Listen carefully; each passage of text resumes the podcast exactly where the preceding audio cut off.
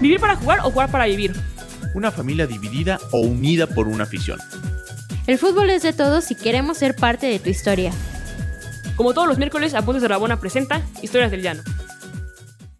Amigos y amigas de Historias del Llano, de Apuntes de Rabona, como ustedes saben, este es nuestro podcast semanal en donde tenemos ahí, como bien lo hemos contado, una historia del llano. Y en esta ocasión vamos a ir quizás a épocas de nostalgia y de donde nacen quizás nuestras memorias futboleras, no solamente con equipos que siempre hemos dicho que son populares, que siempre están quizás en, la encima de, la gente, en la memoria más que nada, ahora vamos a enfocarnos precisamente en eso. Es un equipo que ya no está y para eso traemos al buen Joaquín Martínez, pero antes voy a presentar al buen Sebas Alarcón, que está por acá, pues como siempre acompañándonos ahora en, estas, en estos episodios. Es un, honor y te saludo como siempre, Omar, siempre es un gusto estar aquí en Historias del Llano, conocer las historias de gente que está eh, de una u otra manera ligada al fútbol, bueno, al deporte, pero al fútbol en específico, y entonces pues pensamos en invitar a pues un amigo, tengo el honor de decir que es un gran amigo, abogado por la Salle y también súper aficionado al fútbol.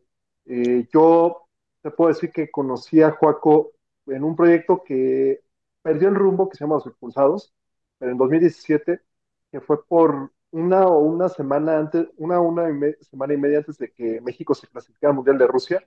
Y entonces, pues ya sin más preámbulos, es este Joaquín Martínez y pues uno de los Tibu fans orgullosamente. Y bueno, yo creo que los que me conocen saben que le voy a Toluca, entonces hubo una cierta complicidad desde el principio, porque muchas veces vemos al, al América, a las Chivas, a Cruz Azul, a los Pumas. Cuando hay alguien que fue, sale de ese top 4, hay como una cierta complicidad, es decir, bueno, no le vas a un equipo de, de los populares, pues qué mejor. Entonces ya podemos platicar así. Entonces, pues Juaco, preséntate, es un placer pues, tenerte por acá. Pues muchísimas gracias, Sebastián. Pues la verdad es que sí, buenos momentos allá donde nos conocimos, donde nos tocó incluso narrar algunos partidos. Y pues, ¿qué te puedes? Tú ya lo dijiste, realmente creo que nos vamos a concretar en que amo el fútbol desde muy chiquito. Le voy a los tiburones rojos del Veracruz, como dijiste. Sí, efectivamente, quizá una mala elección, pero una decisión que pues puede ser que me haya arrepentido en algunas ocasiones, no lo, no te voy a engañar, pero la verdad es que un convencido de que cuando tomé esa decisión no me iba a echar para atrás, ¿no? Y fíjate, tuve la oportunidad de haber elegido otros equipos, pero bueno, me detengo porque si no, me sigo.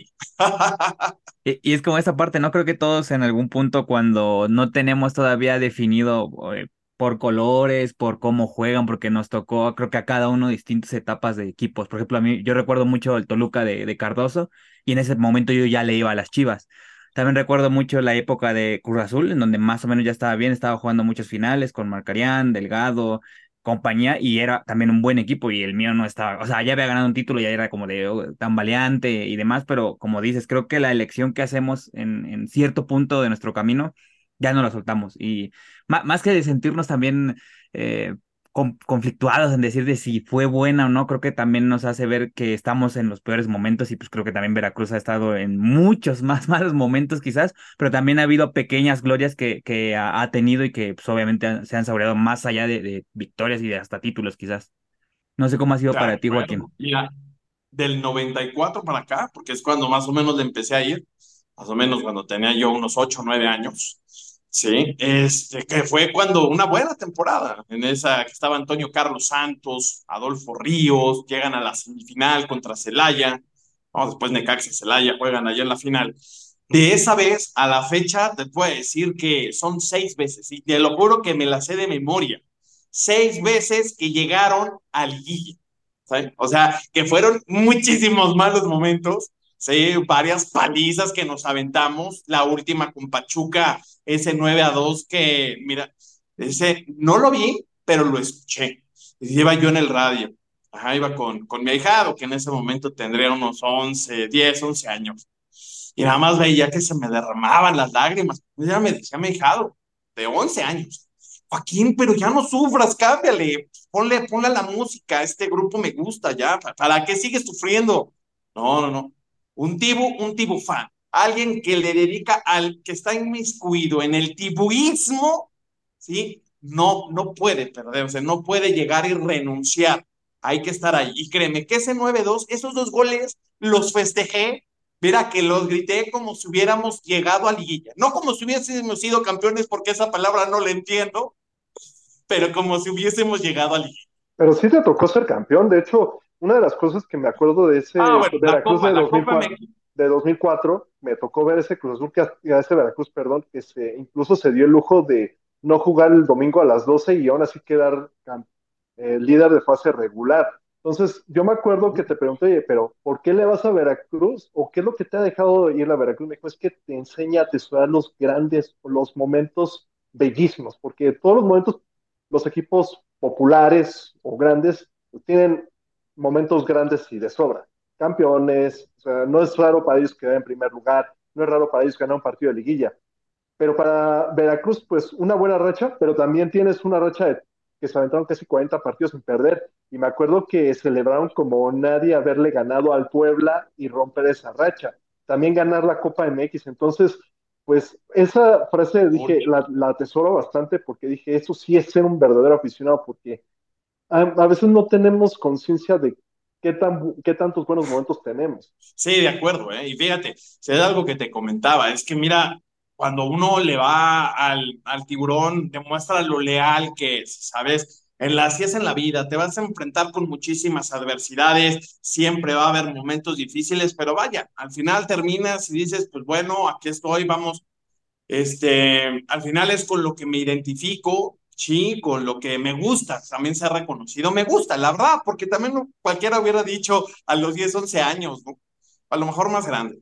Oye, ¿sabes qué? Pues la verdad este equipo es malísimo, que nunca vamos a llegar. Cambio de equipo y listo, se acabó. Al final todavía estoy joven, tengo eh, 14, 15 y me pueden seguir reconociendo como que no, a mí me gustaba, me gustaba, eh, de hecho, que me dijeran, ah, ahí está, ya llegó el único aficionado del tiburón que vive en Ciudad de México, que no nació en Veracruz, o sea, ojo, porque además de un montón de conclusiones, o sea, conozco a varias personas que juran que nací en Veracruz, ¿no? porque podría ser la única razón que le vas a ese equipo. Yo no tengo yo familiar, ni siquiera familiares, ni siquiera familiares o algún tipo de negocio, vínculo. Bueno, obviamente que Veracruz pertenece a la República Mexicana, ¿verdad?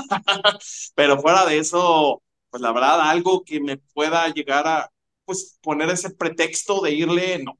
Entonces, pues, un, en ese momento, América también, ¿verdad? De Televisa, entonces, pues en TV Azteca tenía Veracruz, por ahí de los mitades de los noventas. O sea, pues es el América de, de, Televisa, pues yo le voy al de TV Azteca, de Veracruz. Juega Antonio Carlos Santos, me gusta cómo juega. En esa temporada le fue bien. Y además, oh, fui al primer partido, dije, bueno, y me toca ir a la batucada del Veracruz, cuando en un partido del América, Veracruz, que por cierto perdimos 5-0, ¿eh? Entonces ahí estamos felices en la batucada, ¿no? Y mi papá, me acuerdo que mi papá iba, siempre me acompañó, este, mi papá, que ni siquiera le gustaba el fútbol, pero bueno, pues ahí iba, pues echar, pues, bueno, pues a pasar un rato con mi hijo. Dice mi papá, híjole, Joaquín, pues qué pena, caray, este, ya cambia de equipo, son bien malos. Yo decía, papá, no, porque yo en mi vida he visto Sí, digo, es muy divertido. Bueno, a los 8 o 9 años no tienes esas palabras, ¿va? Para los 8 o 9 años, es que papá, perdóname, pero es que esto es una fiesta. Acabamos de perder 5-0 y es el minuto 92 y estamos bailando en la batucada como es la fiesta del fútbol. Y digo, la verdad, qué padre que se pueda tener este festejo y esta forma de ver el fútbol, de al final que es una fiesta. Se puedan obtener los resultados o no, pero vaya que puedas, y más de niño, ¿eh? Más de niño, que puedas ir a un estadio, ir a festejar, brincar y a bailar a la batucada y digo, no es como que uno a los 10 años, 9, 8, ya supiera bailar muy bien, pero ya te dabas tus brincos feliz de la vida y terminabas, este, pues con una sonrisa a pesar de haber perdido 5-0, ¿no? Entonces yo dije, mira, esto acaba de reafirmar mi pasión y mi amor por el team. Y, es que como dices, o sea, creo que también esos momentos de infancia que que hemos tenido con nuestros equipos. Por ejemplo, yo te iba a preguntar justamente eso, eh, ¿cuándo había sido la primera chance que habías tenido de ir al estadio? Sobre todo porque si eres de, pues, este, de, estos lugares, es, quizás de repente imposible. O sea, como que tenemos mucho ese, primer partido de recuerdo en donde visitamos justamente eh, pues, el estadio, pero de, ahí en fuera también tienes otros recuerdos que también pues, te hayan hecho evocar pues, justo eso, ir al estadio, el pasar tiempo con tu papá, el, el, haber perdido quizás también otro 3, 4, 0 sin importar qué, qué pasaba, pero estando como en ese sitio era como tu lugar pues, sagrado precisamente por eso. Sí, y fíjate, cuando conocí a mi novia, ya hace muchos años, digo, yo tengo este, el gusto, el privilegio, ¿no? De conocer a mi esposa de muy jóvenes, yo tendría 21, ella 19, hoy ya tenemos casi, casi 20 años más, pero este, y yo, y recuerdo, le decía, mira, ¿sabes qué? Este, todo padrísimo, nada más que sí te debo de anticipar cualquier algo. Hay, un, hay dos horas sagradas a la semana. Mira, tú y yo podemos pasarle increíble, tú no vas a tener mi prioridad, mi tiempo, me encanta, me la paso muy bien. Solo te pido que cuando juegue el tiburón, ahí es tiempo para el tiburón. Si gustas acompañarme y vivir, ¿sí? Y vivir la experiencia de lo que es el tibuismo, la tipumanía, ¿sí? de disfrutar ese partido, esas dos horas conmigo, adelante. Y fíjate, no han pasado ni meses y ella ya iba al tiburón. O sea, yo creo que eso fue lo que reafirmó que dije, no, es con la mujer con la que me tengo que casar, ¿eh? Porque era de, ¿sabes qué? Detesta el fútbol. De hecho, su familia le da mucha risa. Porque ella decía, no sé, en etapa adolescente, Eh, teen, que jamás se iba a casar con alguien que le gustara el fútbol. Venga tú que le fuera al tiburón que le gustara el fútbol porque qué horror, que qué aburrido, que eso era de señores, que guácala, que ella.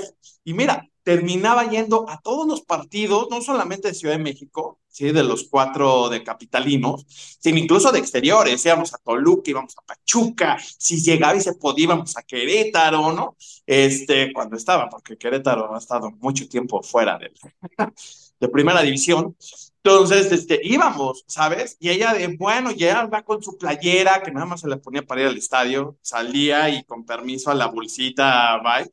Pero, ¿sabes? Y ese momento como que también reformó nuestro, pues, ¿sabes qué? yo agradecer que ella también se diera esa parte, ¿no? Obviamente yo también me sentía en el, bueno, pues estás poniendo de tu parte, ¿verdad? Acompañándome en esta pasión, pues espera lo que sea de mí, ¿sabes?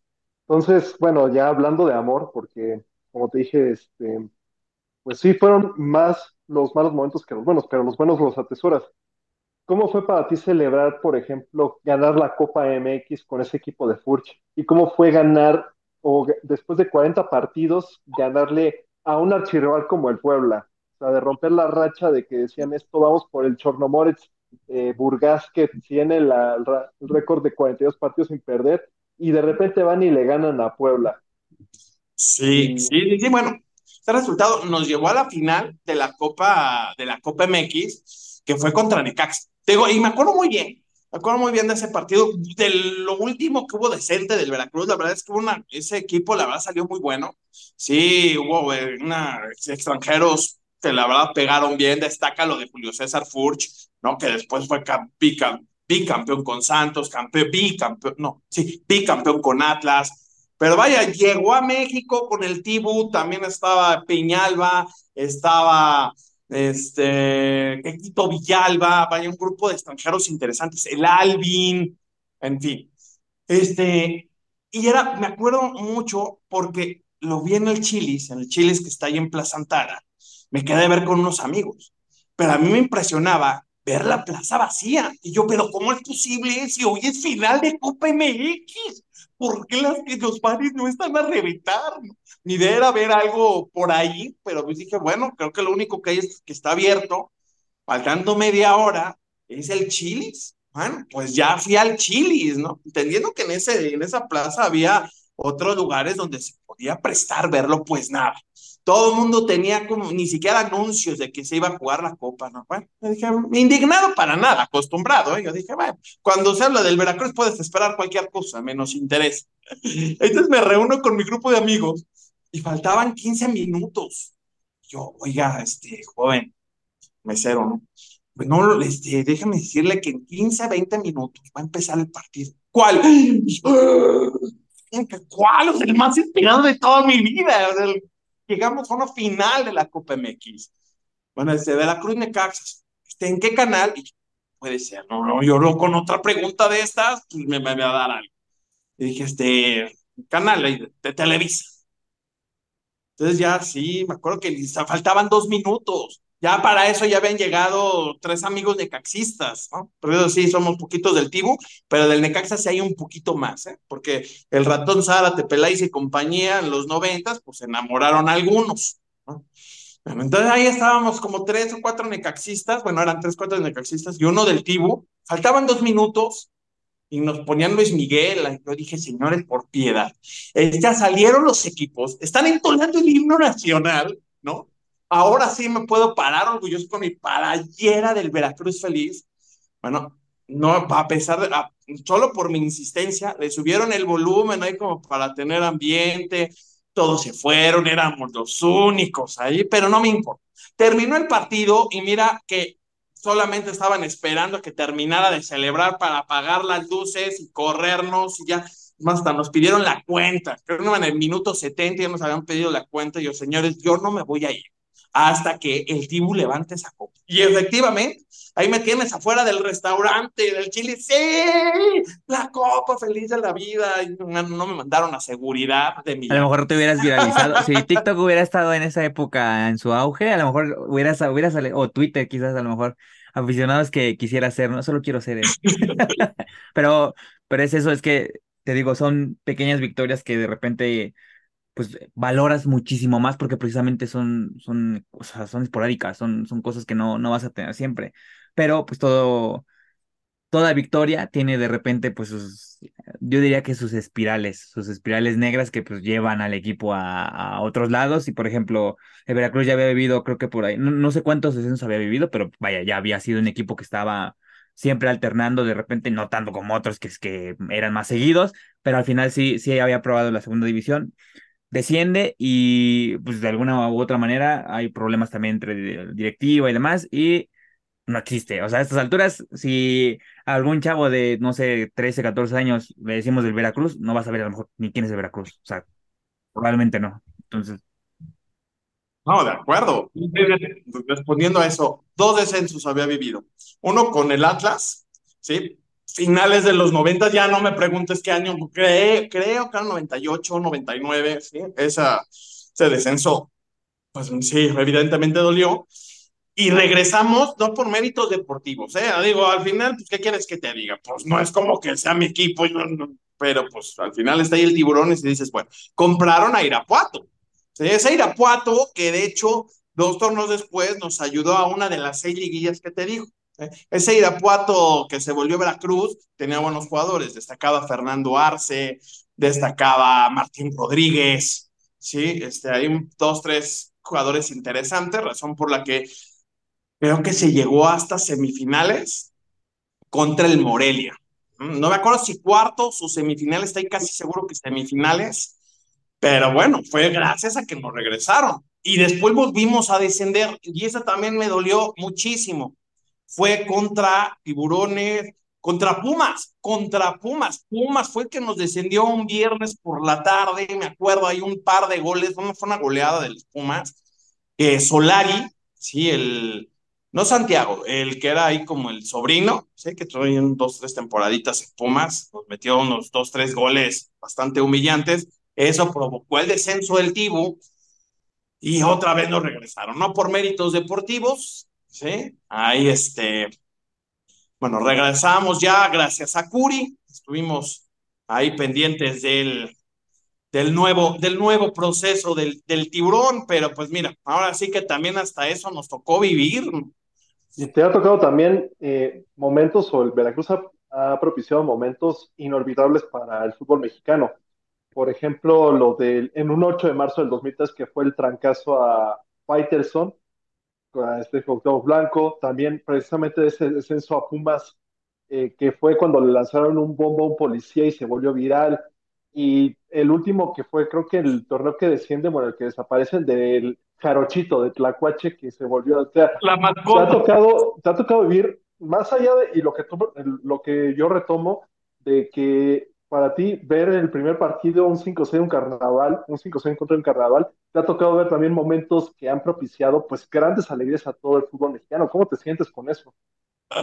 Pues vaya, la verdad es que tampoco muy orgulloso. Que de lo, lo, lo más recordado del tiburón en sus últimas tres o cuatro temporadas, además de no pagarle a sus jugadores, sea Jarochito, ¿no? Que fue ese tlacuache simpático que se metió ahí a la mitad del partido, creo que fue contra Puebla.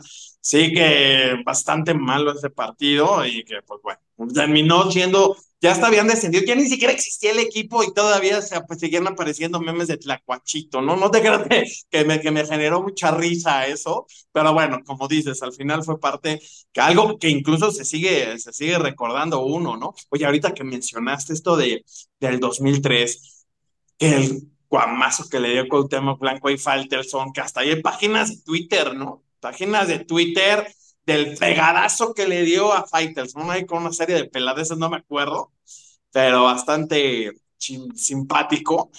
¿Qué, qué equipazo, equipazo, ese es lo mejor que le ha pasado a los tiburones, fueron los mejores seis meses como tibufán, ¿sí?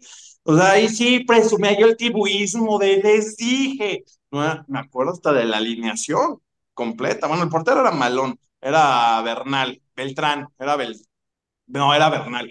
Luego en, el, en la defensa estaba Cuatrochi, que, o sea, tuvo buen paso, o sea, Cuatrochi después fue al Necaxa y estuvo bien. Isaac Terrazas, Isaac Terrazas, que después tuvo un tema que atropelló un pobre niño en bicicleta y pues ya es como que terminó su carrera, pero en ese momento todavía seguía entregando ese agarre, como era un tan buen amigo de Cuauhtémoc, pues se llevaban bien.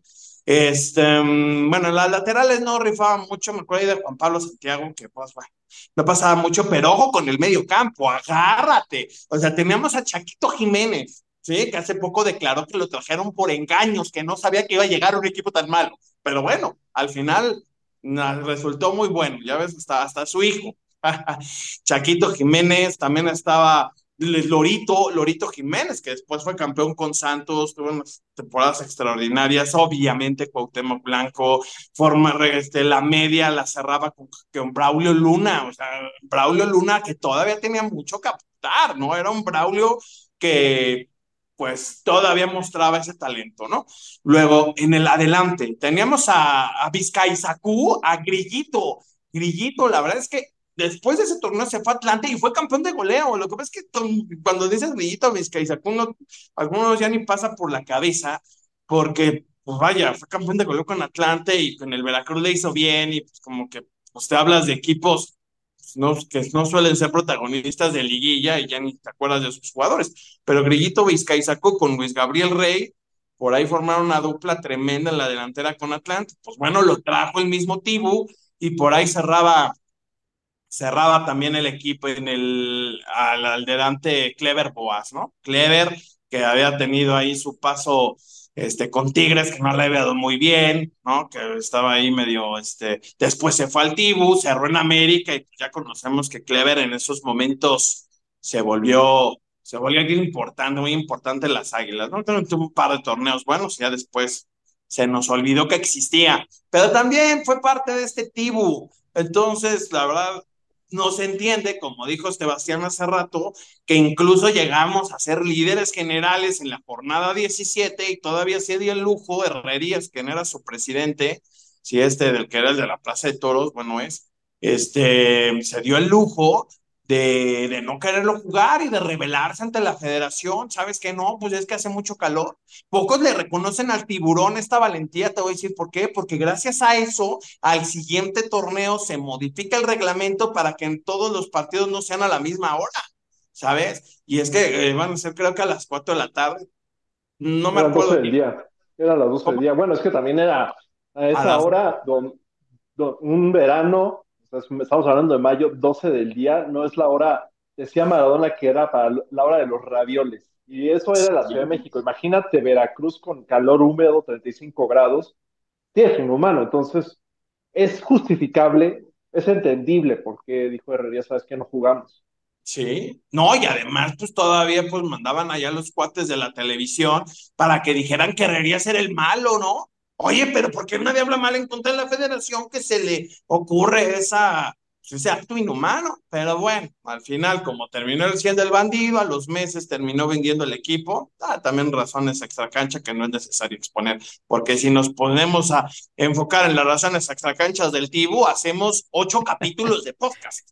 Justo, justo eso, creo que también hablamos de un equipo que ha sido, yo, yo sí lo, yo considero los equipos de culto justamente porque dejaron una marca importante en el fútbol mexicano, así hayan estado un año, dos años, o sea, hayan traído a alguien, por ejemplo, Dorados en su momento, la, el mismo Dorados hasta que trae a Maradona, eh, Celaya, o sea, hay equipos que, eh, el mismo Irapuato, o sea, hay equipos que han estado poco tiempo y han dejado su huella, y en, en este caso, pues Veracruz ha estado de alguna manera ha estirado sus momentos, pero ahora ya, ya no está. Y, y en ese sentido, con tanta efu- efusividad que tienes por el, por el tibo y, y la tibumanía, el tibuismo, ¿cómo, cómo vives el ya no tener a, un, a tu equipo? O sea, no saber qué va a pasar, porque recientemente habíamos visto que estaba por ahí imágenes del estadio, que yo hasta creí que lo estaban deshaciendo, o sea, yo pensé que ya de plano nada, pero, pero ¿cómo te sientes sobre todo? Porque ya sabemos cómo es el fútbol mexicano, o sea, de un día para otro mm, puede reaparecer y hasta con otra plaza, o puede hacerse lo del estadio, puede hacerse otra franquicia, o sea, es, es, es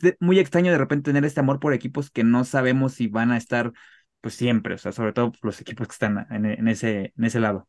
Fíjate que cuando me hacen esa pregunta siempre les contesto, estamos en stand-by. No sé cuánto tiempo nos vaya, nos vaya a durar, ¿no? Y antes de, de eso, yo le comentaba pues, a mis amigos, ¿no? Es que yo cuando tenga un hijo, es que va a ser el tibuito. No, obviamente les decía de broma que se iba a llamar Tiburcio.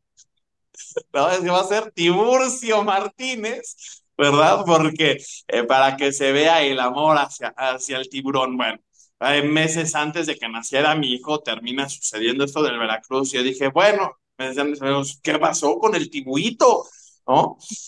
Yo, pues mira, te voy a decir algo, se llama Rodrigo, ¿no? Tiburro, tiburro, no va, este, todavía está esperando el equipo, así su stand-by, para cuando él sea consciente, ¿verdad? que tenga cinco o seis años, ya pueda tener una mayor capacidad de elegir esa pasión, que salga por él mismo, ¿verdad? Que regrese al Veracruz. Entonces, no importa que esté desaparecido unos cinco o seis años, pasa nada.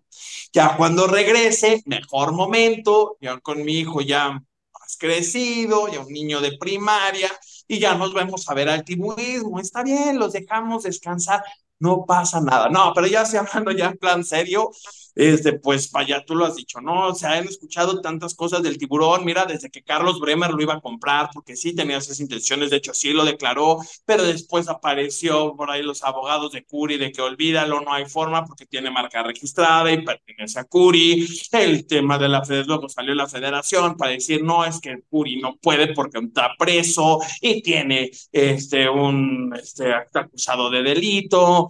Bueno, el punto es que este, todavía como que de acuerdo que todavía supuestamente hay todavía temas ahí de juicios que primero que se tienen que resolver. Ahora hay alguien, no recuerdo si el gobernador, porque han hablado tantas personas que luego uno la verdad es que hasta le pierde seriedad, ¿no? O alguien también dijo, bueno, es que puede regresar los, este, el Veracruz a jugar en ese estadio que dices que ya está derruido, pero si se llaman las mantarrayas, ¿no? Entonces las mantarrayas del Veracruz, y entonces me dices, Joaquín, tú le vas a ir a las mantarrayas, híjole, no, no, no se me costaría trabajo, ¿no? Porque, o sea, yo, yo, yo tengo el tiburismo, el tiburismo, no el mantarrayismo, o sea, es como, no, no sé. Entonces son, son preguntas difíciles, Omar, que pues que la verdad es que, pues, ¿qué te digo? Especulaciones. Aparte, el amor nunca para. Exacto, no, tienes todo, tienes todo un punto, Omarín. También tú tienes un gran punto. Y bueno, también comentar a los que nos escuchan que este Joaco, lo que ven del, tibu, del tibuismo lo tiene apasionadísimo del Real Madrid. No sé si tienes alguna historia con el madridismo, pero realmente que te haya cambiado la vida. Pues la verdad es que, pues mira, este es un escenario totalmente diferente. Mira, tienes el tiburón que no gana nada, ¿no? Que lo golean 9-2, sí, que desciende dos veces y que lo tienen que ascender con ayuda. Un tiburón que le tienes que festejar los goles, deja tú las victorias, deja tú los empates, los goles que tiene por partido y los tienes que festejar, ¿verdad? A un Real Madrid que vaya, gana todo, un Real Madrid que, este, que hasta te puedes molestar, obviamente yo no. ¿verdad? Este, cuando estás viendo algún partido con aficionados merengues, que uno, no, es que qué barro, qué coraje, ya no voy a ver los partidos, y yo sí, ni aguanta nada, porque perdimos una semifinal de Champions. ¿Qué hace? Pero bueno, obviamente, pues ya lo vive uno de manera muy distinta, uh, acostumbrado al ser el campeón, y pues, ¿qué te puedo decir? Digo, realmente yo tengo, le tengo todavía más cariño, Sebas, aunque no lo creas, mucho más cariño al Tibu, a la cuestión del tibuismo, a que el mismo Real Madrid. Hoy en día no puedo enfocarme atención en el en ser en la tibumanía, porque vaya, no existe, estamos en stand-by. Entonces, pues dices, pues bueno, le voy al Real Madrid, ¿verdad? Pues normal para emocionarme por algo. Digo, me sigue gustando mucho la Liga Mexicana, la verdad es que sí la veo, pero pues, ¿qué te voy a decir? ¿Que me emocione por un gol de los Pumas? No. ¿Que emocione por un gol del Santos? Pues no, la verdad no puedo. No puedo. No puedo emocionarme por ningún equipo de la Liga Mexicana. Puedo disfrutar los goles. Me pueden caer bien algunos jugadores y, ay, qué bueno, este cuate me cae muy bien, qué bueno por este chavo. Pero hasta ahí, hasta ahí. Que por cierto, ¿eh? el Real Madrid ya anunció que va a abrir su restaurante en octubre, ¿sí? Ahí en Polanco, en Avenida Mazarik. Todavía no hay fechas, pero ahí, ahí nos vemos. Sí, y ahora, y ahora con, y ahora a diferencia de con el Chilis, cuando te tocó con el Tibo, te tocará ahora sí que pongan en todas las pantallas al Santiago Bernabéu cuando se, cuando se abra. Entonces imagínate, ya serán diametralmente opuestos, ahora sí será opuesto todo esto. Joaquín, te agradecemos mucho el tiempo justamente que nos has regalado para poder contarnos con tanta efusividad, con tanta pasión, eh, eso, o sea, cómo, cómo has vivido tu amor por el tiburón. Por ahí, si quieres dejarnos tus redes sociales para que también vean, te sigan, en, qué proyectos estás y demás. Por supuesto, claro que sí. Tenemos un proyecto de reciente creación, ahora este, que se llama Fonball. Lo buscas, lo puedes encontrar en TikTok como arroba Medios, en Facebook, en Instagram y en YouTube. Si en Facebook somos alrededor de 5 mil, vaya, yo sé que es un número muy bajo para los que están acostumbrados para los grandes influencers, pero hay que entender que pues apenas de reciente creación, llevamos unos pequeños meses, pero créeme que busco transmitir toda esa pasión con la que pues con la que hablo normalmente con el fútbol y pues me gusta compartir con mis amigos y que también son este, grandes conocedores de fútbol y han apostado por esta aventura de los medios digitales, pues compartir estos, estos momentos que al final nos hacen la vida, Omar. O sea, yo me dedico a otra cosa, tengo otros negocios, pero de verdad le intento invertir muchísimo tiempo, dedicación, esfuerzo y más a pues a esto que al final es lo que es lo que me da vida, ¿sabes? Bueno, mis hijos, por supuesto, mi esposa, pero después esto que, que tanto amamos, ¿no? Dices, bueno, si no puedes hacer lo que tanto te gusta, ¿a qué vienes este mundo? Así, así es. Sebas, por ahí, últimas palabras para despedir pues que, como sabes, siempre es un placer platicar contigo, Paco, con todas las historias que tenemos, con todo lo que hemos platicado hasta el momento y con todo lo que nos faltará mucho platicar, pues esperemos tenerte por aquí de, de, vuelta y pues sabes que cuando quieras escribir algo referente al tibuismo, pues están abiertas las puertas para puntos de Rabona. Vale, no, muchas gracias, muchas gracias. Muchas cosas de qué hablar con este equipo. Omar, te agradezco muchísimo tu tiempo, tu entrevista y espero que, que no haya hablado demasiado. No, no, no, un placer y nos despedimos porque ya se anda acabando el tiempo, así que ya saben, síganos en nuestras redes. ¿Quieres más historias? Síguenos en todas nuestras redes sociales como Apuntes de Rabona para ver el mundo desde el fútbol.